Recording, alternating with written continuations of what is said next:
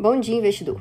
Hoje é quinta-feira, dia 17 de setembro de 2020, e aqui é Isabela Matoso com o Morning Call da Riva Investimentos. Os mercados amanhecem em baixa após bancos centrais decidirem por manter as taxas de juros alteradas, mas mostrarem perspectivas ruins para a economia, como foi passado ontem. De acordo com os economistas da XP, Caio Megali e Vitor Vidal, a Selic deve permanecer em 2% até o segundo semestre de 2021 e subirá gradualmente até 3% no final do ano.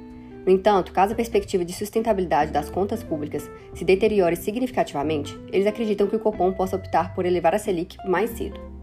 Nos Estados Unidos, investidores não gostaram da fala do presidente do Fed, Jeremy Powell, que espera por mais estímulos do Congresso americano para ajudar na retomada da economia. Porém, sabemos que essas negociações se arrastam por meses e sem perspectiva de acordo.